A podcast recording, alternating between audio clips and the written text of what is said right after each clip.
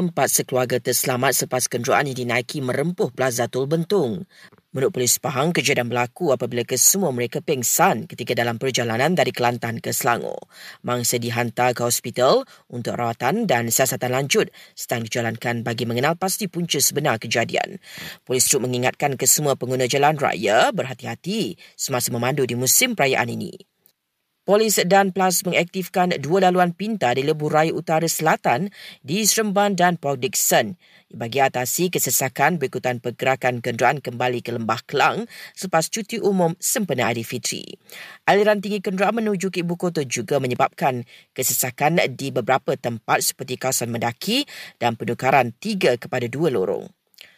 Polis Terengganu siasat video viral memaparkan seorang lelaki memegang batang kayu dipercayai untuk halau sekumpulan pemuda bermotosikal yang buat bising pada petang raya di Kemaman. Sepuluh cedera termasuk dua parah dalam kemalangan membabitkan empat kenderaan di Kundasang, Sabah. 12 kes COVID-19 subvarian Arcturus dilaporkan di Malaysia setakat ini melibatkan Selangor, KL dan Sarawak dengan kesemuanya bergejala ringan dan stabil. Polis Selangor Tan serang pemilik akaun Facebook yang dilapor memuat naik hantaran berunsur penghinaan terhadap Sultan Johor.